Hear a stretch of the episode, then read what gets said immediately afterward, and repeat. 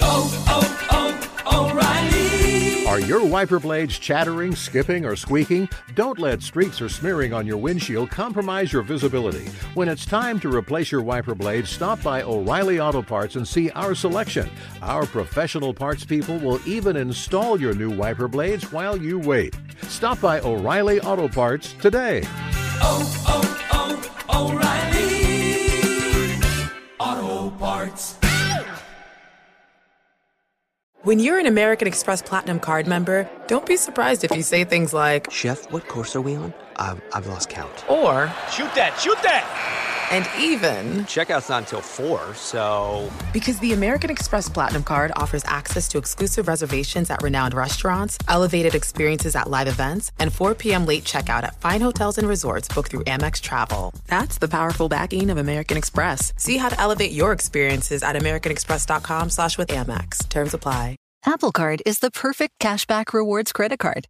You earn up to 3% daily cash on every purchase every day. That's 3% on your favorite products at Apple, 2% on all other Apple Card with Apple Pay purchases, and 1% on anything you buy with your titanium Apple Card or virtual card number. Visit apple.co slash card calculator to see how much you can earn. Apple Card issued by Goldman Sachs Bank USA, Salt Lake City branch. Subject to credit approval. Terms apply.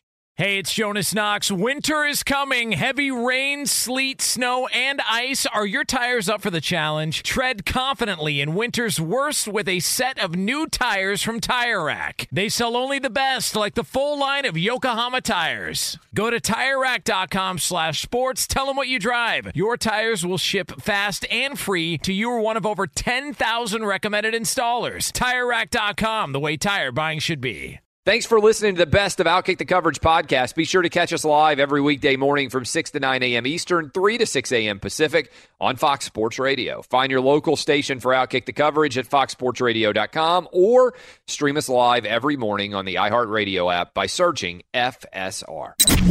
This is the best of Outkick the coverage with Clay Travis on Fox Sports Radio. I'm going to make fun of the Knicks a lot, I think, honestly. For those of you out there waking up across the country, there's reports that they may swing and miss on Kevin Durant, Kawhi Leonard, and Kyrie Irving. But have no fail, Nick, have no fear, Knicks fans. They are going to go aggressively after DeMarcus Cousins. It's not a punchline. That's real. So, uh, good. Congratulations, Knicks. The summer of free agency you've all been waiting for is basically ending in uh, a horror film status. You've been wiped out by the uh, the serial killer bad guy on a horror film, and you are now sort of stumbling drunkenly around trying to figure out how to spend your money. That is the latest report. We'll get to it. We've actually got Frank Isola joining us from New York City early uh, in the morning uh, to the latest absurdity from New York as it pertains to the Knicks. So we will get to that. Uh, but first, big time win last night. College World Series has been a lot of fun to watch. And the Vanderbilt men's baseball team got its second national title under head coach Tim Corbin. And they did it pretty easily in a dominating fashion, never really in doubt. Down one nothing, I guessed, in the first inning. Came back to score, I believe it was the next seven or eight runs, whatever the number was there uh, before they walked off. Ended up winning this thing eight to two. Not a lot of drama associated with it, but it was a hell of a season. And uh, we have the final call here, and then I'm going to talk about an incredible aspect of this title. But first, here's what it sounded like last night when the College World Series came to an end with the Vanderbilt Commodores on top of all of baseball. Thomas lines it to center field. Backing up is DeMarco. He'll make the catch, and the Dores have done it. Vanderbilt, baseball national champions for the second time in school history. An 8 2 win over Michigan as Vanderbilt claims the title in Omaha. One of the most amazing things about the Vanderbilt title, and this is their second now under Tim Corbin, is Tim Corbin is up there in college sports with one of the most impressive accomplishments in all of sports when you look at what Vanderbilt baseball was before Tim Corbin and what they have been since he left. Uh, since he left, since he, since he got his really kind of things rolling in a big way. Vanderbilt baseball was not in any way remotely uh, relevant. We talked, if you listen to my wins and losses podcast with Mike Leach, and Mike Leach said on that show, determining whether or not somebody is a good coach is often not a function of whether or not they win championships, although it matters. It's looking at the difference between what they have been able to accomplish and what everyone else in the same job has been able to accomplish. And Tim Corbin now has been at Vanderbilt for 17 years. And he in college baseball is a lot like Bill Snyder in college football, in that Bill Snyder has done one of the all time greats, if not the greatest coaching job all time, when you look at the history of Kansas State relative to what he's done. Kansas State football basically doesn't exist without Bill Snyder. He has made that program relevant in some way. Vanderbilt baseball basically doesn't exist without Tim Corbin. I want to hit you with these stats. Think about this. Vanderbilt, in its history as a program in baseball, had been to three NCAA tournament appearances when Tim Corbin took over this job. They had been to uh, the NCAA tournament in 1973, 1974, and 1980. That's it. It's not that hard to make the NCAA tournament by and large in college baseball. They had won uh, one conference tournament championship. All right. Since Tim Corbin got to Vanderbilt, the entire history of the program, they have been to three NCAA tournament appearances. He gets there and they go, listen to this 2004, 2006, 2007, 2008, 2009, 2010, 11, 12, 13, 14, 15, 16, 17, 18, and 19. He's missed what, one year basically since 2004 of making the NCAA tournament at Vanderbilt men's baseball. And in the process, 6, 7, 8, 9, 10, 11, 12, 13, 14. He's been to 15 NCAA tournaments at Vanderbilt and prior to his arrival, they had been to three. I mean, this is one of the most impressive coaching jobs that we have ever seen in the history of college uh, baseball, and honestly, in the history of college sports. And again, it's not just that Corbin now has won two national titles as a head coach, which is rare no matter what you coach in sports, uh, college sports. There are a lot of people who get that first title a second title is incredibly rare by and large, whether it's football, whether it's baseball, whether it's basketball. There just aren't that many coaches who win more than one national title because winning one alone is so hard. But I want you to think about what I just said. The history of Vanderbilt baseball is really not very existent, right? There's been only three NCAA tournament championships uh, and uh, appearances, and they've already won uh, two national titles now and been to 15 NCAA tournaments since then. Put it into context, Tim Corbin has almost won as many national titles at Vanderbilt as they had NCAA tournament appearances before he arrived. He's got two national titles. They'd only been to three NCAA tournaments before he arrived. It's a, it's a pretty unbelievable stat, which is why Kumar Rocker, who was the most outstanding player at the College World Series will be, I think, assuming he stays healthy, the number one overall pick in the Major League Baseball draft in two years. After the game, he compared Tim Corbin to Nick Saban. What do you want to say to Coach Corbin as you give him national championship number two?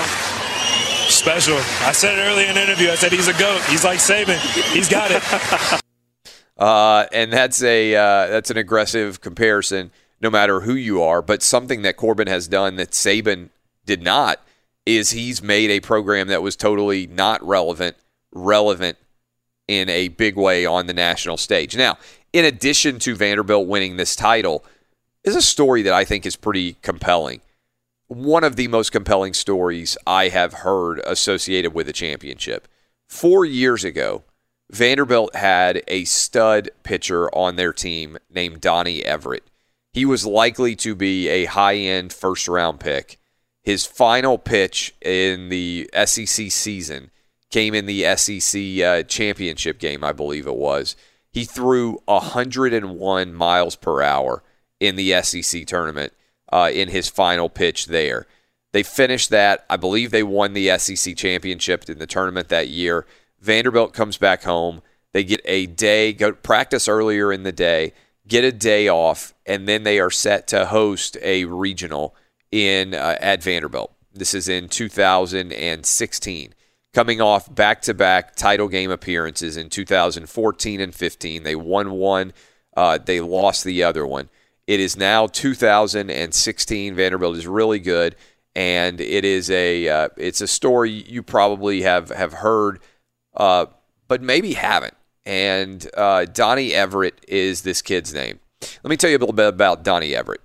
He's the only child of a uh, a couple from an area of town called Clarksville, Tennessee. For those of you listening nationwide, Clarksville, Tennessee is a military town.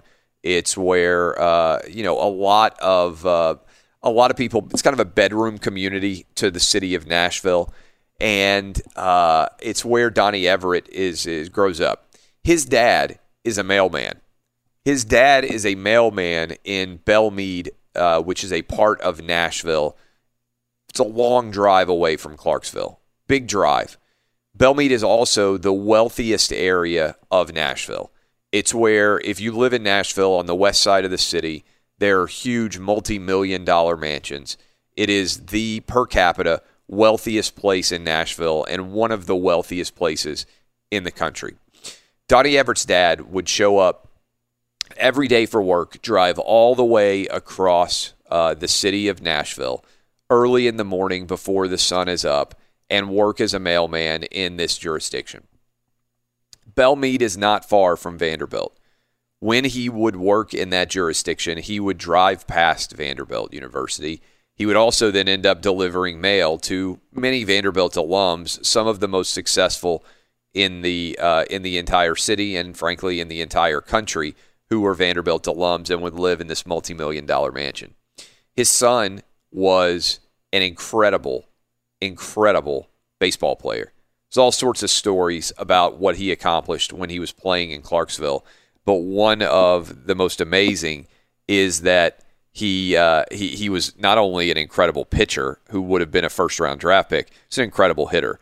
And they'll tell stories about how, for instance, uh, Donny Everett hit a three run homer in the top of the ninth and then came back out in the bottom of the ninth and struck out the side to win huge baseball a huge baseball game, right? I mean, he was not only a dominant pitcher, he was one of the most dominant baseball players that anybody's ever seen in the state of Tennessee. And uh, so his freshman year, he's well on his way to turning into one of the greatest pitchers to ever come through Vanderbilt University. And there's been a lot of them, right? Whether it's David Price, whether it's Walker Buehler. And they get a day off in the afternoon and he and a couple of teammates decide that they are going to go fishing.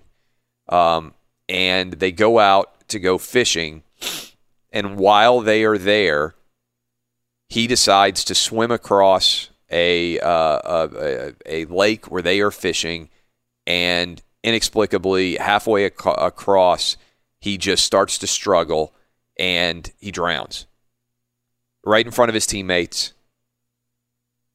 And it's the day before the NCAA tournament is set to start.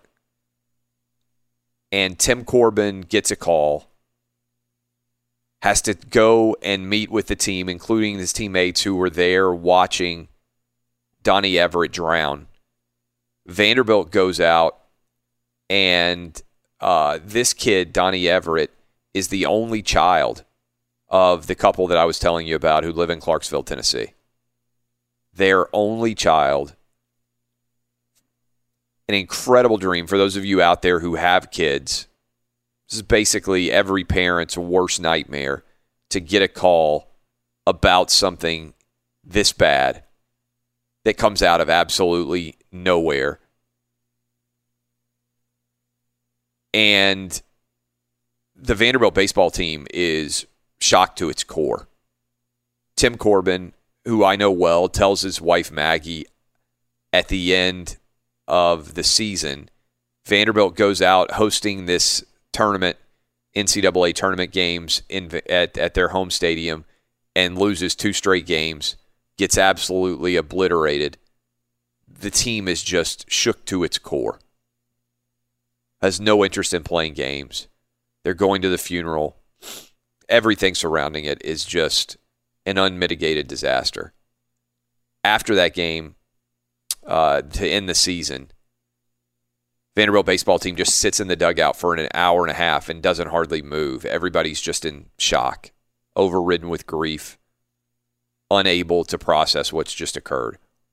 Things are so bad in the immediate aftermath of the way that season ended and the the, the Donny Everett loss that Tim Corbin will tell his wife Maggie, like, I, I just don't know if I can continue to do this anymore.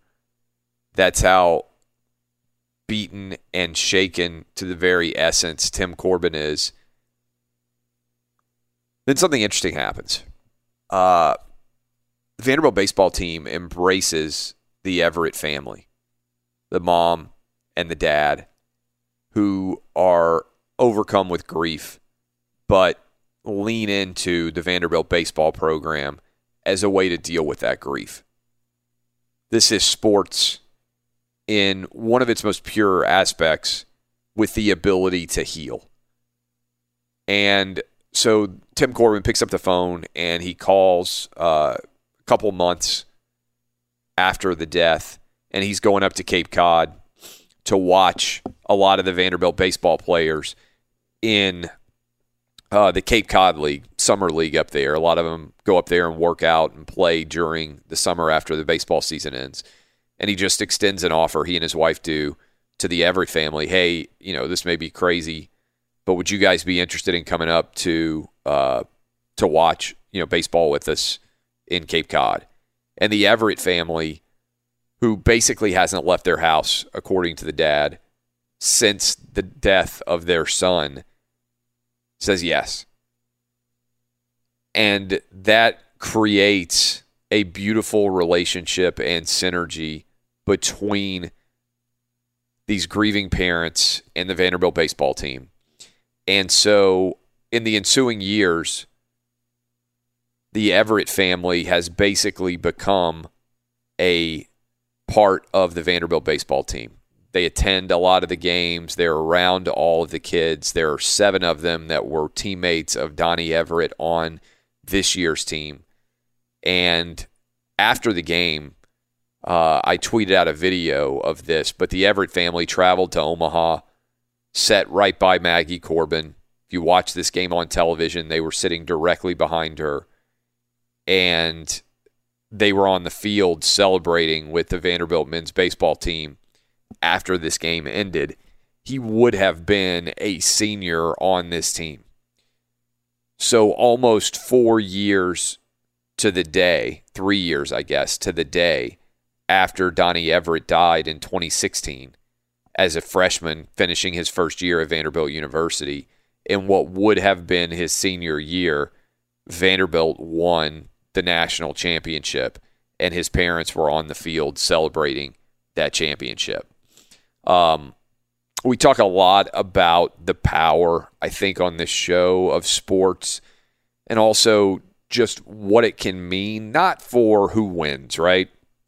there are lots of games that everybody has played in or watched over the years uh, in sports. But ultimately, I think the reason why most people are fans of sports, and certainly I would imagine why a huge majority of you listening right now are for the community and connection that being part of a tribe, any one particular team brings to your life.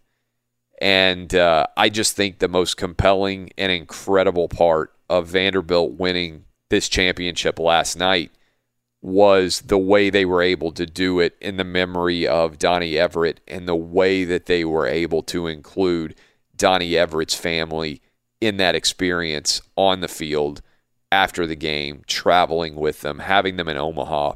If you have been around tragedy, and hopefully most of us have not had anything like what happened to Donny Everett happen but you know that one of the ways that you can respond to tragedy is to pretend it didn't happen and to move away from it uh, and to try and forget what happened and go on with your life because if you think about it too much, it can be overwhelming.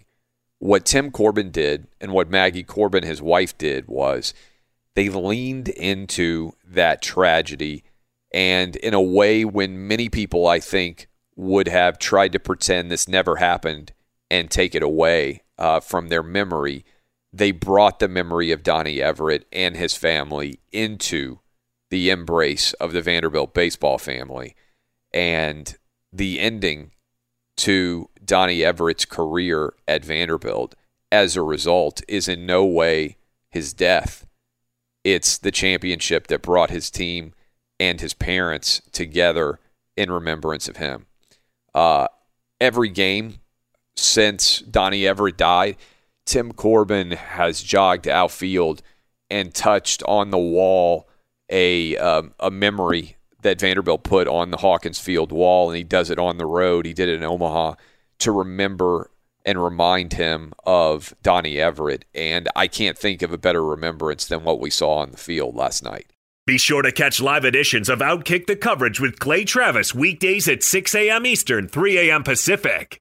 Hey, it's Jonas Knox. O'Reilly Auto Parts, you know, O O O O'Reilly, who are in the business of keeping your car on the road. O'Reilly Auto Parts offer friendly, helpful service and the parts knowledge you need for all your maintenance and repairs. They've got thousands of parts and accessories in stock either in store or online, so you never have to worry if you're in a jam. The team at O'Reilly Auto Parts can test your battery for free in or out of your car. If it needs to be replaced, they'll help you find just the right battery for your vehicle. When you're a do-it-yourselfer and need a specialty tool to finish the job, stop by O'Reilly Auto Parts and ask about their loaner tool program. Simply pay a refundable deposit and borrow the right tool, then get your deposit back when it's returned. Need your windshield wipers replaced, a brake light fix, or a quick service? They'll help you find the right part or point you to the nearest local repair shop for help. Whether you're a car aficionado or an auto novice, you'll find the employees at O'Reilly Auto Parts are knowledgeable, helpful, and best of all, friendly. The professional parts people at O'Reilly Auto Parts are your one stop shop for all things auto do it yourself, and you can find what you need in store or online. Stop by O'Reilly Auto Parts today or visit us at o'ReillyAuto.com slash two pros. That's o'ReillyAuto.com slash two pros. Hey, it's Jonas Knox, and who doesn't want better sex? But if you have ED, you may be struggling and dragging your feet on solving the problem. Don't put off having a better sex life any longer. Check out Hims Sex Chews and bring a new level of excitement and confidence to your sex life. The process is simple and 100% online, no uncomfortable doctor's visits. No insurance is needed. Pay one low price for your treatments, online visits, ongoing shipments, and provider messaging. Hims has hundreds of thousands of trusted subscribers, so if ED is getting you down, it's time to change that. Start your free online visit today at hims.com slash two pros. That's H-I-M-S dot com slash two pros for your personalized ED treatment options. Hims.com slash two pros. Prescriptions require an online consultation with a healthcare provider who will determine if appropriate. Restrictions apply. See website for details and important safety information. Subscription required. Price varies based on product and subscription plan. Sex Are compounded products and have not been approved by the FDA. The FDA does not verify the safety or effectiveness of compounded drugs. Hey, it's Jonas Knox. The best athletes don't just play the game, they change it. When it comes to investing, Gainbridge is doing the same. Their online platform does things differently because it's designed to put you in charge of growing your own savings. It's intuitive, it's easy, and best of all, it's on your terms. You make every play, you call every shot from choosing trusted financial products to deciding how much and how long to invest. Gainbridge puts the power in your hands. No wonder they've earned the trust of 40% repeat customers. They give you the tools you need to save and grow your money with reliable returns and take charge of your financial future. It's a better way to invest because it's investing your way. So change the game. Get started today with as little as $1,000 at gainbridge.io. Hey, it's Jonas Knox. You've put it off long enough. It's time to replace your tires. Tire Rack has tires that will elevate your drive. Touring tires for commuter comfort, performance tires for sporty handling, all-terrain tires for on and off-road adventure. Go to TireRack.com to get started. Not sure where to begin? Use the Tire Decision Guide to get a personalized tire recommendation. The right tires for how, what, and where you drive. Choose from the full line of Continental tires, shipped fast and free to a recommended installer near you, or choose the convenience of mobile tire installation. They'll bring your new tires to your home or office and install them on site. It doesn't get much easier than that. Go to TireRack.com/sports to see their Continental test results, tire ratings, and consumer reviews, and be sure to check out all the current special offers. Great tires and a great deal. What more could you ask for? That's TireRack.com slash sports. TireRack.com, the way tire buying should be. We go up to New York City, where Frank Isola is uh, at the Frank Isola on Twitter. You can see him on Around the Horn. You can read him at The Athletic, listen to him at SiriusXM. Frank, when you saw the news start to come out last night that the Knicks may not have a chance at Kawhi, they may not have a chance at Kyrie Irving, they may not have a chance now at Kevin Durant, but they're thinking about signing DeMarcus Cousins. What in the world did you think? Well, I think a couple of things. Number one, you know, if you go back to that Kristaps Porzingis trade, you know, the Knicks, the reason they made that trade was so they can get two guys. And now, if you don't get anybody, how are you going to look at how are you going to look the media in the face and tell you that that was a good trade when if you hung on to Porzingis, Clay, you could be entering training camp with Kristaps Porzingis and R.J. Barrett. So you traded away an asset to Dennis Smith Jr. And any player that Dallas wants to get rid of, I'd be concerned about because I think the Dallas front office coaching staff is pretty smart. But if you also think about it, when the Knicks got rid of Porzingis, the way they set it up was he forced our hand. He didn't want to be here. Then it was he threatened to go back to Europe because what the Knicks are trying to tell you is if this doesn't work out, we still had no choice. As you know, Kristaps Porzingis was on his rookie uh, deal. When you're on your rookie deal, the team controls everything about you. If they want you, they could keep you. If they don't want you, then they can get rid of you. Because even if Porzingis had gone out as a restricted free agent and gotten like a big contract, the Knicks would have had the opportunity to match it. So I think for them, you know, the Knicks who love to talk, we've changed the culture, we're perceived differently. Well, you went 17 and 65. You know, the, the record is what it is. You've gone 18 years and you've had the worst record in the NBA. So you just can't. It, it's not about talk and telling people that you've changed. You have to prove it on the court, and they've yet to prove it. So if you're Kevin Durant, Clay, would you take that kind of risk on the roster that the Knicks have? 17 wins, knowing you're going to miss all of next season. You know, a lot of these guys they don't want to take that leap of faith. And to be fair, when you think about what the Knicks have done over the last 18 years, all the losing, all the dysfunction, how can you blame them? And on top of the Knicks potentially missing on Durant and Kyrie Irving, the news last night, and I saw this and I just kind of raised my eyebrows. The offshore markets are not always a perfect predictor of what people decide to do, right? People can be buying the rumor, they can be wrong, there can be uh, things spreading that are not true. But the out of nowhere, the Brooklyn Nets suddenly went to minus 300 to sign Kevin Durant. So, in addition to the Knicks missing on Durant, it's possible now that Brooklyn might get him and Kyrie Irving.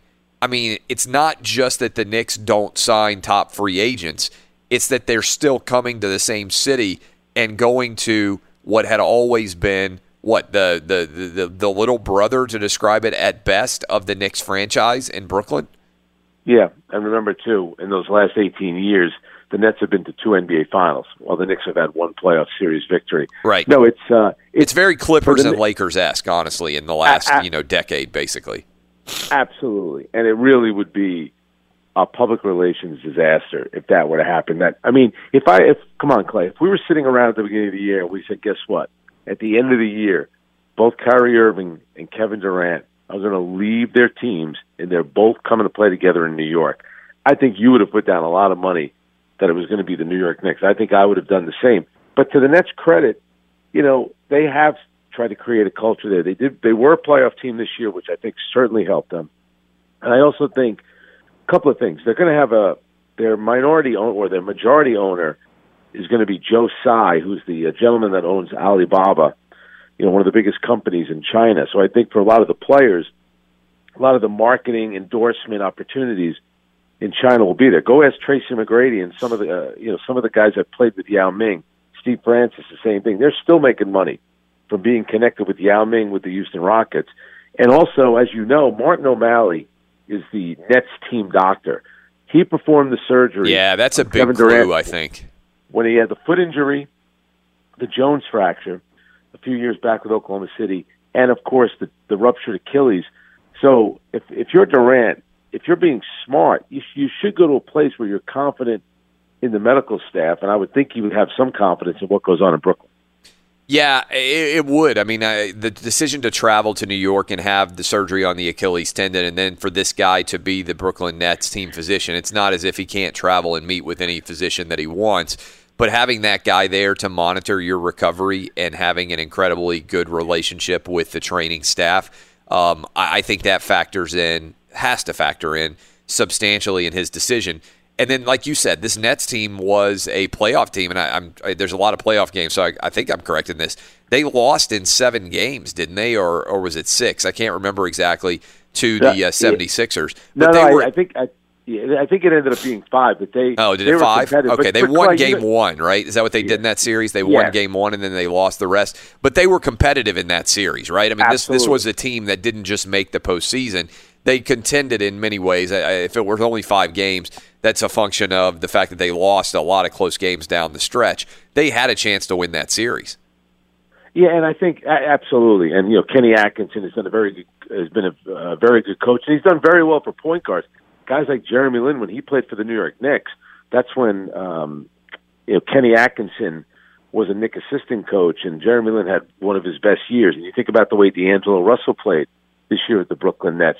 So you know, I, I think you know point guards look at Kenny Atkinson as a guy that could help them, and obviously Durant, he he should be more worried about his rehab and how he's going to get back. But the Brooklyn Nets have a lot of things going for them. Everybody now, you know, Brooklyn is considered this, uh, you know, this hip place, and they have the beautiful practice facility. You get to play in New York, but you don't have to kind of put up with a lot of the nonsense that goes on with the Knicks. And to be fair, you know, I think you know this is the one thing that Jim Dolan, you know, especially and the front office need to look at. Instead of blaming the media all the time for all your issues, when are the Knicks finally going to look in the mirror and say, you know maybe we need to change the way that we do things? And I still say, even you know, it was funny last night. I spoke to Charles Oakley after he tweeted out a photo of himself and Kevin Durant. You know, uh, Charles Oakley, regardless of how you feel about him, was a beloved player here with the Knicks. You know, a guy that gave it, you know, blood, sweat, and tears. You'd always see him diving on the court after loose balls.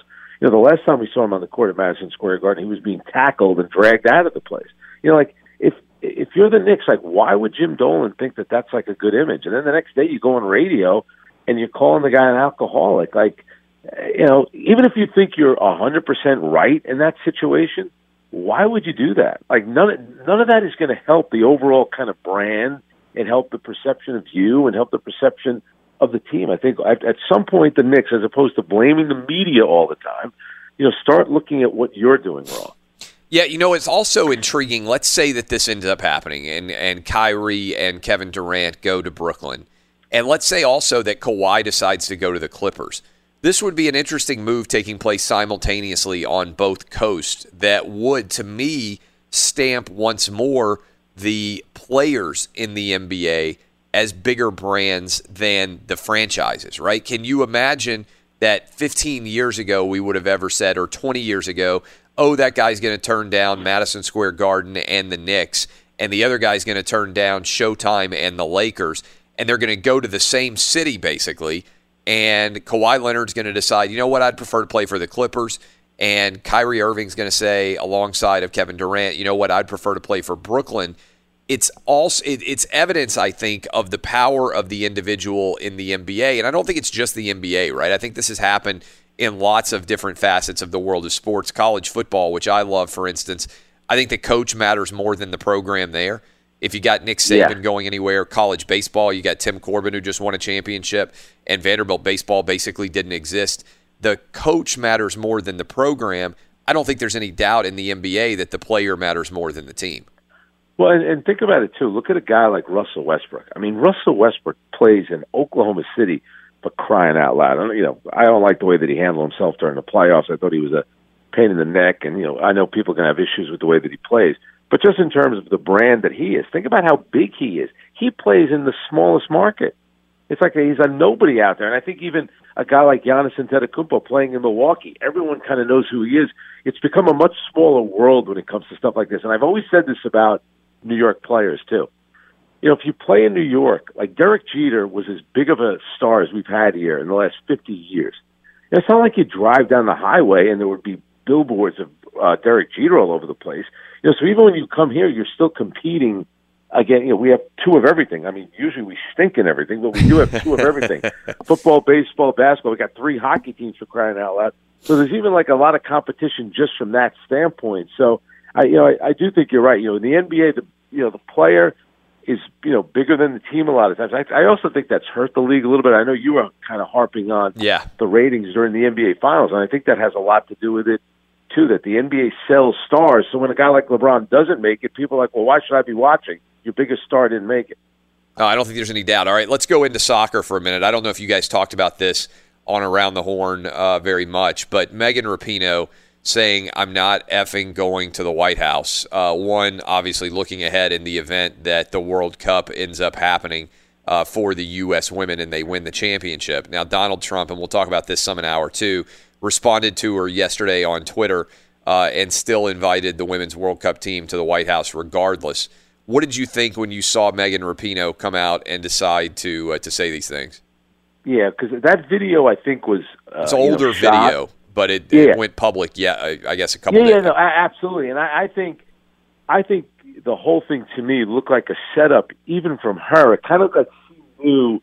Like to me, I think she needed to be smarter there. Like, why would you go down that road at that time, even regardless of when the video was shot, even in January? I mean, first of all, who's to say at that time you'd even be on the team? Like, you know, she's had injuries in the past. We said, you know, God forbid she could have gotten hurt at some point leading up to the World Cup. So it's almost like I think she knew that the question was going to come. The way that she answered it, she knew. She's saying that knowing that that's going to have an impact. She knows that that's going to get released. And if I'm Jill Ellis, I, I'd be a little ticked off because I think the way that the Americans have handled themselves over there, going back to that Thailand game, that was not a good look for them. And then even against Spain, I think a lot of people look at them as, as catching a break, especially on that second goal. And now you're going up to to play France in Paris. Like I don't know, like why I would want that out there. Like if I'm if I'm France, I'm thinking, wait, so their players already going around talking about winning and whether or not they're going to go visit the president at the White House. This is where their focus is on. If I were Jill Ellis, I would not be happy about it because I think it's like it, it's the wrong tone to kind of set going into a match. And you know when there's media availability, this is now going to going to become the big thing because I know a lot of her players are you know the teammates are rallying around her, showing support. It's not it's not the right way to go into a match. especially not a challenging match when you're on the road going up against France in what is probably for many people that considered the default title game, right? And you're you've got all the French fans, you got all the attention that's coming in. I can't imagine this is something that the U.S. women's team wants to uh, wants to react to. And frankly, they didn't play well in uh, in their game on Monday against Spain. They were very fortunate to win that one. No, you're, right, and uh, you know Spain was very physical against them. and You could tell that it got to the U.S. team. You know, I, I think that I, I said this about what happened against Thailand. You know, with the celebrating at goals 10, 11, 12, and 13. There's no way that all 23, 24 players and everyone on that coaching staff think thinks it was the greatest thing that they did. Now, I don't think anybody who's going to come out publicly and say that because you don't want to, you know, put yourself in that position, especially maybe like a player that's more of a fringe player. And I think it's the same thing here with Megan Rapinoe, even regardless of maybe how the people, uh, the person might feel politically. It's just like it's it's it's not worth saying. It's almost like you're trying to draw attention to yourself, which is one thing. But why are you even talking about it in January, whenever it was? And now here it's coming out. Like the fact that it's coming out now, in theory, might not be your fault, but it is your fault because you're the one that brought it up. Why are we talking about where we might go? I don't want to go cursing about going there. And then I thought it kind of looked bad because I thought the president did a smart thing. Yeah, cu- win or lose, we want you guys here. Yeah, I, I, the president. We'll talk about that uh, later in the show. We haven't mentioned it yet, but I'll talk about the president's response to Megan Rapinoe. Good stuff as always. Frank Isola at the Frank Isola. Watch him on ESPN. Listen to him on Sirius XM. Read him at the Athletic. Good stuff, my man. Fox Sports Radio has the best sports talk lineup in the nation. Catch all of our shows at foxsportsradio.com. And within the iHeartRadio app, search FSR to listen live. Hey, it's Jonas Knox. O'Reilly Auto Parts, you know, O O O O'Reilly, who are in the business of keeping your car on the road. O'Reilly Auto Parts offer friendly, helpful service and the parts knowledge you need for all your maintenance and repairs. They've got thousands of parts and accessories in stock either in store or online, so you never have to worry if you're in a jam. The team at O'Reilly Auto Parts can test your battery for free in or out of your car. If it needs to be replaced, they'll help you find just the right battery for your vehicle. When you're a do-it-yourselfer and need a specialty tool to finish the job, stop by O'Reilly Auto Parts and ask about their loaner tool program. Simply pay a refundable deposit and borrow the right tool, then get your deposit back when it's returned. Need your windshield wipers replaced, a brake light fix, or a quick service? They'll help you find the right part or point you to the nearest local repair shop for help. Whether you're a car aficionado or an auto novice, you'll find the employees at O'Reilly Auto Parts are knowledgeable, helpful, and best of all, friendly. The professional parts people at O'Reilly Auto Parts are your one stop shop for all things auto do it yourself, and you can find what you need in store or online. Stop by O'Reilly Auto Parts today or visit us at o'ReillyAuto.com slash two pros. That's o'ReillyAuto.com slash two pros. Hey, it's Jonas Knox. The best athletes don't just play the game, they change it. When it comes to investing, Gainbridge is doing the same. Their online platform does things differently because it's designed to put you in charge of growing your own savings. It's intuitive, it's easy, and best of all, it's on your terms. You make every play, you call every shot from choosing trusted financial products to deciding how much and how long to invest. Gainbridge puts the power in your hands. No wonder they've earned the trust of 40% repeat customers. They give you the tools you need to save and grow your money with reliable returns and take charge of your financial future. It's a better way to invest because it's investing your way. So change the game. Get started today with as little as $1,000 at gainbridge.io. Welcome to 500 Greatest Songs, a podcast based on Rolling Stone's hugely popular, influential, and sometimes controversial list. I'm Brittany Spanos. And I'm Rob Sheffield. We're here to shed light on the greatest songs ever made and discover what makes them so great. From classics like Fleetwood Mac's Dreams to the Ronettes' Be My Baby, and modern day classics like The Killer's Mr. Brightside. Listen to Rolling Stone's 500 Greatest Songs on the iHeartRadio app, Apple Podcasts, or wherever you get your podcasts. Hey, it's Jonas Knox. You've put it off long enough. It's time to replace your tires. Tire Rack has tires that will elevate your drive. Touring tires for commuter comfort, performance tires for sporty handling, all-terrain tires for on and off-road adventure. Go to TireRack.com to get started. Not sure where to begin? Use the Tire Decision Guide to get a personalized tire recommendation. The right tires for how, what, and where you drive. Choose from the full line of Bridgestone tires. Shipped fast and free to a recommended installer near you, or choose the convenience of mobile tire installation. They'll bring your new tires to your home or office and install them on site. It doesn't get much easier than that. Go to TireRack.com slash sports to see their Bridgestone test results, tire ratings, and consumer reviews. And be sure to check out all the current special offers. Great tires and a great deal. What more could you ask for? That's TireRack.com slash sports. TireRack.com, the way tire buying should be. Okay, uh, I teased it for a little while. Let's go ahead and cue the music, boys. It's time for the Animal Thunderdome.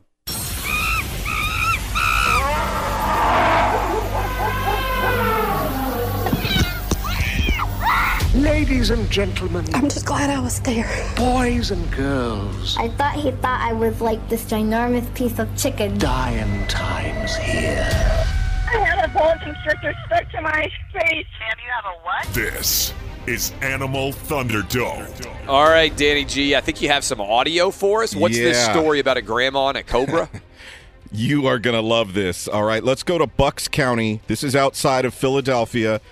Channel 10, NBC 10 has the story. My gladiolus are about to bloom. At first glance, you'd think great grandma Kathy Kehoe couldn't hurt a fly. I usually use clippers for this. Until yesterday, when the 73 year old saw something lurking in her Falls Township garden. I said a bad word. I said, that's a bleep. Cobra. This five foot long Asian cobra. She snapped these pictures, and then the school bus driver did something unexpected, grabbing this shovel. This is how you have to go at it if you're going to, you know, decapitate something. The great granny stalked the potentially lethal cobra into the grass. I nudged his tail, He stopped, he raised his hood, he turned around, and that's when I got him. Right through the top of its venomous head. She shouted for help, but paused. I really felt bad. I like apologized to the snake. I was like, I'm sorry this had to happen because you don't belong here. A passerby called animal control, and officers collected the now dead cobra. Kathy told us she went after the snake to protect the kids in the neighborhood. I still can't believe I did it. It was almost like instinct. Like, really, I thought of like my great grandson. I thought of you kids. There's babies in here. As for the cobra, this apartment complex is the same one where officials removed 20 venomous snakes, including cobras, back in March. This makes 21. The strength goes into the seed and not into the bulb. You'd think Kathy Kehoe couldn't hurt a fly, but a deadly cobra? It was just kind of like looked around at me like, "What are you doing, lady?" And I was going to have to kill you, pal. Those are amazing quotes, but I want to just pause here for a sec. Ah. I would poop all over myself if a freaking cobra showed up in my yard. I'm not kidding. If I was if I was out in my yard doing anything and I saw a snake, I would be incredibly nervous. If the snake then raised itself up and the hood spread out and I saw that it was a cobra, I would lo- I would lose my mind. and honestly, I'm not even kidding about this. I would seriously contemplate selling the house because I'd be like, there's a cobra on the loose. I'm never going outside again. And what if that cobra gets in? And this this who is the lunatic that had all these poisonous snakes in an apartment complex? I I mean, can I, I can you imagine sharing a wall with a guy with 20 poisonous snakes in his apartment? How is that possible? And one of them just got away, and a cobra was just loose in Philly.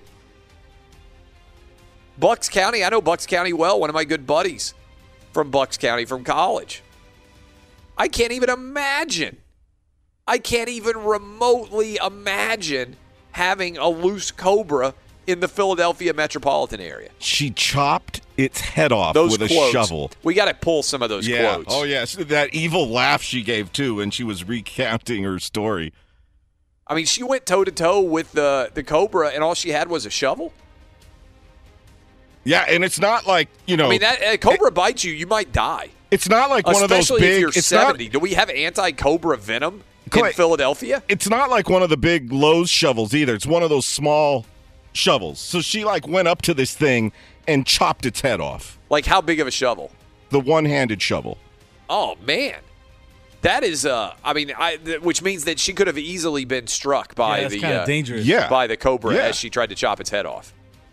Yeah, she had to walk up. You know, it's not She had like to get up on the cobra. Right. She squared up on the cobra. She did, and that so that makes the story even more amazing. We need to try to get this woman on. I, and, and I want to know honestly because that's the whole story. They barely talked about the fact that there's a cobra, right? I mean, I feel like the idea that it's you know like the local news totally underplayed the fact that this is a cobra. I mean, cobras kill thousands of people, and I don't think that's hyperbole. In uh, the countries where there are cobras, you know, kind of running rampant, where like Egypt, like Cleopatra, I remember a cobra killed Cleopatra. I'm trying to think of all the countries where they have where they have uh, in India. Don't they have cobras in India where all the people are always playing the flutes and the and the cobras are dancing? I mean, they kill thousands of people every year. So, I mean, the idea that this granny, great granny, just squared up on the cobra with a small Yeah, yeah. shovel. Yeah, she grabbed a, a shovel the size of your arm and walked right up to it and chopped its head off. Yeah, that's unbelievable. Uh, all right, we have an, another unbelievable story, but I actually want to save it for tomorrow. Do you? Okay, because I found that audio on story- this I too. want more details about this story to emerge in the day that we talk about it. There's a report that a man was captured by a bear for a month in uh, in a cave in Russia, and this is from a reputable newspaper, and it's been spread on television. Right? Where's Eddie? Eddie, you saw this on television too? Yeah, it was on your boy Tucker Carlson show. Yeah, it used to be my boy. He won't have me on the show anymore. I haven't oh, gotten an invite in a long time. Your ex boy, then. Yeah, my ex boy. I don't. I don't know. I haven't gotten. I haven't been on Fox News in a long time. I don't know what happened. Was killing it for him. Got my own television show. I don't know if they're nervous because I got my own television show now. But I. I mean, yeah, they haven't invited me on. CNN banned me. I understand why I haven't been on there. MSNBC actually invited me on, but I haven't gotten a Fox News invitation recently. Uh, my, my boy uh, Al, Al Sharpton invited me on the show a while back. I couldn't do it because I was traveling. But I mean, even Al Sharpton will have me on. Fox News hasn't had me on lately. Uh, uh, all right. So uh, when we come back, we're going to talk with Frank Isola. By the way, but before we do, I want to come in with the crew. Is like if you saw a Cobra dub, if you you live in Nashville where I do, don't you think you might poop yourself if like you were just wherever you are in Nashville where you live too, and like suddenly you looked over and a Cobra rose up and kind of spread out its uh its uh you know like whatever that thing is called its hood i guess it's a cobra hood i don't know what you call that and it was staring right at you don't you think you might lose your mind Well, I'll tell you what I wouldn't do. I wouldn't grab a 10 inch hand shovel and chop its head off. I don't have the balls for that. No oh way. there's no way i mean and again I, I if she gets bitten do we have cobra anti-venom in america that's easy to access because i think every snake in order to survive. Like there's rattlesnake anti-venom copperhead you know the snakes that usually exist naturally in the united states. And my other fear is that nincompoop who had uh, 21 poisonous snakes. Does this mean that if there had been multiple cobras out that we could just suddenly start to have cobras that live in the united states? Is it warm enough in philadelphia for a cobra to survive like a winter I've got the whole country shook right now because if we got cobras just running around, what's to stop them from reproducing, like has happened with all the pythons and anacondas and whatnot? I mean, there are probably cobras now living in the Everglades, right? I'm reading here about the uh, anti venom. Yeah. It says that the venom, well, you have to get the, the cure injected immediately after the bite occurs. And sometimes, unfortunately, they have to wait for it to be flown in. Yeah, right. Like I don't imagine they have cobra venom just waiting in Philadelphia Man. in case somebody gets bitten by a cobra. So combining that with the fact that the granny's over 70, I would think that your odds of dying from a snake bite increased based on your age, right? I mean, because your body's just not as strong at 73 like the great grandma was, although her body seems pretty strong, as it would have been at 23 or 33 or 43 or something like that. So I would think that it's even more dangerous for her. Like she probably dies of a cobra bite if instead she doesn't win that life Yeah. or death struggle. Yeah, it says cobra venom spreads rapidly in its victim's bloodstream, causing respiratory failure and death. I mean, I think that I'm not kidding when I said I think cobras kill thousands of people every year in uh, in the world. Eddie, what would you do in L.A.? It's fertile in L.A., warm in L.A. Theoretically, there could be cobras living all over the place. If you saw an actual cobra and it ro- ra- raised up and spread its head, I, I would be shocked, first of all, because I of all of the creatures I would not expect to see here in California would be a cobra.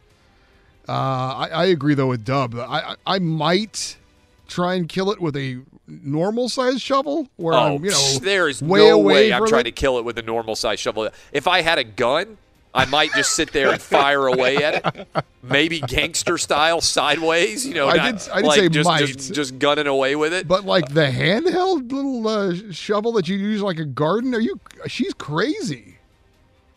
Yeah, I mean, absolutely crazy. Roberto, what are you doing? I'm running, man. I, I ain't getting next to that cobra. That that's crazy. The lady's got some balls. Huge brass balls, uh, and she killed the cobra. So uh, we need to pull a couple of those cuts because her accent is also pretty outstanding.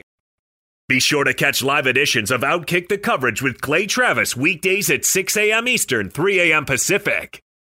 Lots of you want to weigh in on uh, Megan Rapinoe's comments as the U.S. women get prepared to play against France on Friday. The story 100% moving from can the U.S. women win the World Cup to their feud with uh, the President of the United States. Um, and uh, Donald Trump responded yesterday morning and says, uh, you know, he's a fan of the U.S. women. He thinks that Megan Rapinoe should be focused on trying to win the World Cup as opposed to worrying about a worrying about a White House visit. But he says that uh, the White House uh, is going to invite the U.S. women to come, regardless of the outcome in the Women's World Cup, because he is a fan of the team. Phone lines open. Dub, let's roll through. All right, we got Jim in Pennsylvania. Jim, what's up? Hey, Clay, good morning. I got a couple points. Um, first of all, I'm not a huge fan of uh, our president typically, but uh, credit has to go what credit's due. He couldn't have handled this any better than he did. So you know, props to him for that. But I've, I've got a bigger concern with Rapinoe in this regard. Um, you know, Kaepernick took a knee and, and represented himself and a private organization. Rapinoe stands only because she's she's mandated to. If given a choice, she would take a knee. Her uniform says United States of America on it, and I got a real problem with her having a captaincy. And and follow follow me along with me if you can for a minute. Uh, forget about World Cup. Let's assume this was the Olympics. To the best of my knowledge, soccer is an Olympic sport. And when a team, uh, Olympic team sport, wins a medal and goes on the platform, it's the captains that go on there. And if she wanted to be the ultimate martyr to end her career, imagine our flag is playing, they win a gold medal, and she decides to take a knee in that moment. I, I just, I, I can't see how she could be a captain uh, under the circumstances. So. Yeah, look, I mean, I think that's a really smart call, and and and I have I, we talked about this yesterday. I think there's a distinction between representing a private organization in some way, as Colin Kaepernick did, and being paid effectively by all of us to be a member of the U.S. national team and choosing to disrespect the flag. Then, I mean, look, let's just put it this way: Is any other athlete in any other country in World Cup history taking knees or denigrating their national anthem when it plays before their games? Not that I've ever seen. And there are a lot of countries competing in the World Cup that have a pinprick of the freedoms that we do in America. So uh, I think uh, I, I, think that's well said. Um, who's up next, Dub? We got Jose in Fremont. Jose, what's up? What's up, brother? Hey, check this out, man. I am uh, I'm definitely proud of how Trump replied I mean, considering his history of the way he replies to things. But I definitely, you know what, I am a proud American. Don't get me wrong, but I actually at this point would like to see them lose because, man, you represent the country, especially in a time that we might be going to war with another country, and you're going to do this, and you want to have the women's soccer team get more equality and, and respect, but you're going to do something like this and then swear. Come on, man, you got you got to get together. You represent the U.S. No matter what, no matter who's in the house, you got to rep. Thanks I think there are a lot of people out there that that feel that way about you know you want to be able to cheer for the U.S. women, but uh, as as uh, Eddie said, you know they start off their run by scoring 13 goals and celebrating, then they denigrate you know uh, uh the uh, the president. I mean that's not a great run that they're on right now in uh, in the in the World Cup. I don't think in terms of adding fans. Who's up next? Steven in Atlanta. Let's go down to the ATL. What's up? Hey, yeah, um, I, I, I'm one of those fans who, since she has said this, I'm rooting against them now, and I hope they lose because I want to see the response that Donald Trump has on his Twitter feed when they do lose because you know it's just so un-American the way a lot of these athletes represent our country and I just think of all the other countries who look at us on this grand stage and they're like, wow, look, look at all these athletes and these Americans who are against the country that they live in, you know. So I, I hope they lose. I really want them to lose. yeah, thanks Nicole. I think there's two ways to look at it. I think you can say, man, it's disgraceful that you would behave this way in a country that has given you all these opportunities. The other way to look at it is, we are so free here that even our multimillionaire athletes have the freedom to denigrate the country that has made them multimillionaire athletes. Look, the big story that nobody talks about in the Women's World Cup is our women are so good relative to much of the rest of the world because our women are so free relative to much of the rest of the world. Many countries, Saudi Arabia, just in the last couple of years, let women drive cars. Do you think they're going to be good at playing soccer? Of course not. Iran, I don't. I think the rule is still. Somebody looked this up to confirm it. Iran would not let women come watch their World Cup matches. They would not let women go into a stadium and stand and watch games. They may have recently changed that to allow women to come watch games, but for the vast majority of the history of Iran, all soccer games and soccer matches in their country were only male. Think about that for a minute. The entire stadium, the country prohibited women from even going and watching the national team play. Okay, they just changed that in October of 2018. Do you think their women's soccer team in Iran's going to be any good when they don't even let women go watch the men play until October of 2018? Until eight months ago, they didn't even let women watch games in their country. Our country is so free that a woman can rip the president of the United States and basically extend her middle finger in his direction. You imagine the reaction in the vast majority of the world if a prominent athlete basically middle fingered the president of their country? Think they would still be representing that country? There's no way. Many people in this country completely take for granted our freedoms because, for one thing, they have no idea how unique those freedoms are because, frankly, our education system is failing in many ways. But I think Megan Rapinoe's response in many ways reflects that ignorance, honestly. If you're Megan Rapinoe and you care a great deal about women's rights, wouldn't you want to use your platform to shine a light on the lack of women's rights that exists in the rest of the world instead of insulting the president? I would. Who's up next? We got Jay in South Carolina. Jay, what's up? In that country, there's no way. Uh, that's I love the my hearing my own voice on the radio several seconds after I actually said it. But Jay, what's up? Is Jay gone or is he still there? Yeah. Because frankly, our All right. So here's the deal. If you are waiting to talk, turn your radio down. How long have people been saying this? For a hundred years of radio? Since the 1950s. There is a delay. Yeah, there is a delay. All right, on the real radio versus me. There's like what is the delay? Forty seconds, Danny G. Yeah, In the event that people say something crazy and we have to drop it so we don't lose our FCC license, I am 40 seconds ahead. So what Jay is going to do right now, Jay is trying to respond to my questions, but it's too late. Who's up next, Dub? We got Ricky in Augusta, Georgia. Ricky, what's up? Hey, good morning, Clay. Appreciate it. What you got? Hey, yeah, just a response to that soccer team stuff, and uh, my my my my thought on that is, it, and I get I'm sick and tired of all these politically correct people and stuff, and just another. Regardless of whether you like the president or not, he's the president of the United States. You disrespect your country, you disrespect your flag, and it's it's really starting to get to be really annoying that for all these athletes and even the uh the actresses, actors, the Hollywood.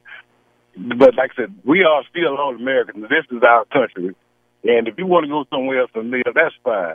But and you know, and I heard a thing on Charles Barkley said a couple of days ago. You know, we they, you know when he was playing basketball, and we got all these people playing these sports, and he was playing as kids playing as fun, and we paying you millions and millions of dollars just to play a game that you used to play as a kid, and you still have all these uh, aspects of this country and this, that, and the other. But you, you, you really making it look bad for the United States when you do stuff like that. I was actually in Washington D.C. a couple of weeks this weekend, Yeah. and got got to, I got to see uh, Air Force uh, One, the, well, the Air Force put the, the helicopter bring the president home when I was in Washington D.C. They dropped him off, and then they took off and went where they went. Yeah. But you got to love you got to love this country. I mean, regardless of you know the history of it and everything else, it's still we are the United States of America. Thank you. Thank you. Look, we're not perfect, but we're better than any country has ever been in the history of the world. And that's not hyperbole. We are not perfect, but we are better than any country has been in the history of the world. And I said yesterday, and I still think this is true, I think it would be helpful in the United States if we had some sort of international service program and everybody in the United States had to go live in a third world country for a year before they could start college. They had to travel around in other parts of the world and see how people live. I think a lot of you out there right now listening, you're like blown away by that fact that I told you earlier about Iran. Iran did not let women watch sporting events in its country until October of 2018. One reason why our women's soccer team is so much better than our men's soccer team relative to the rest of the world, the primary reason is because our women have freedoms that the women in the rest of the world don't have. I would find it far more powerful instead of going after Donald Trump if Megan Rapinoe used her platform to actually bring and shed light on situations like those. I mean, that's crazy, right? I mean, most of the issues of unfairness and fundamental injustice that exist now in this world aren't taking place in the United States. We are a beacon of liberty compared to most of the rest of the world. Not saying we're perfect, but if you want to shine your platform and use your platform as a member of the U.S. national team, why not use it to advance American values and try to spread our values to other parts of the world instead of attacking the president while you're wearing the U.S. women's national team jersey? And I do think there's a difference between what Colin Kaepernick did, which I didn't agree with, and what Megan Rapinoe is doing. I think Megan Rapinoe is much worse because she's representing the U.S. soccer team. She's not representing a random pro sports franchise when she makes the decisions that she's making. And right now, she's also overseas representing us, which I think is an even higher level of importance. Who's up next? All right, last one here. We got Mike in Sherman Oaks. Mike, what's up? Hey, hey Clay. You know, you, you make a great point about how ignorant most uh, people in the United States are. Uh, I think uh, uh, every junior high student should go see a citizenship uh, swearing in ceremony uh, that uh, the people uh, being given the privilege of being a citizen, uh, like at the uh, L.A. Uh, yeah, no, it's a, it's a great point. It is it is, you know, it is it is incredible yeah, to see. I mean, look, you can agree or disagree with all the mess that's going on with immigration in this country right now, but most people in the world consider it so desirable to merely have their feet on American soil that they are willing to risk their lives to try to get here, right? And if you see those citizenship swearing in ceremonies, people from all over the world who have done everything they can, and for many of them, i.e., even most of them, the becoming an American citizen is the proudest moment of their lives. And that's because they understand the rights, responsibilities, and great freedoms that we have relative to what they have they've had uh, in the past um, in other countries. And I don't think most people born in America today get that. Do we lose the caller? I mean, I think it was a really good point. Perspective matters in all things in life. And it's hard sometimes to keep the appropriate measure of perspective because we live in sort of a frenzied time where there's always these new distractions, where there's always so many things that you have to take care of. A lot of you are driving into work this morning and you got a billion things on your checklist. And just pausing for a moment and thinking about how fortunate we all are if you are listening in one of the 50 states or somewhere in the world and you are an American citizen, you won the lottery when you were born an American. Or you won the lottery, sometimes literally, if you are fortunate enough to be an immigrant and have become a citizen of this country. Throughout the history of mankind, being born in America today, regardless of who your parents are and regardless of what your current circumstances are at birth, you are more fortunate than 99.99% of people who have ever been born. And I think many of us don't realize that because we take for granted so much in this country on a day to day basis. I think Megan Rapinoe did it, and I think it reflects poorly on her. I think Donald Trump actually responded in a somewhat presidential fashion. Certainly, maybe the most presidential fashion that he's responded to any sports crisis so far. Be sure to catch live editions of Outkick the coverage with Clay Travis weekdays at 6 a.m. Eastern, 3 a.m. Pacific. Oh, oh, You need parts? O'Reilly Auto Parts has parts. Need them fast? We've got fast. No matter what you need, we have thousands of professional parts people doing their part to make sure you have it. Product availability. Just one part that makes O'Reilly stand apart. The professional parts people. Oh, oh, oh, O'Reilly Auto Parts.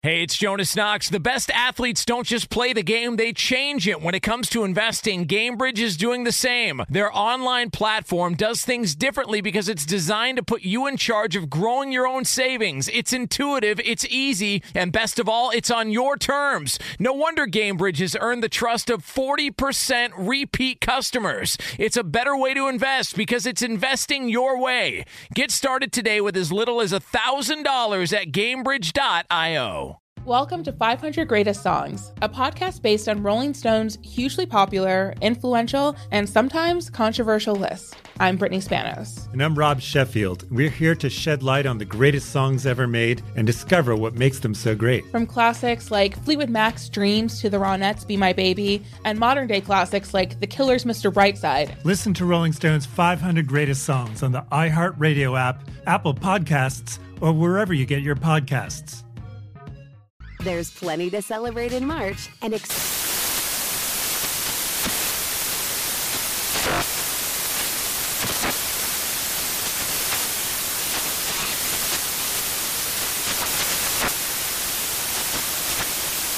National Craft Month with the perfect pizza at home class from Craftsy. And anytime is right to listen to iHeartRadio's iHeart Country Radio. Discover more shows and movies for free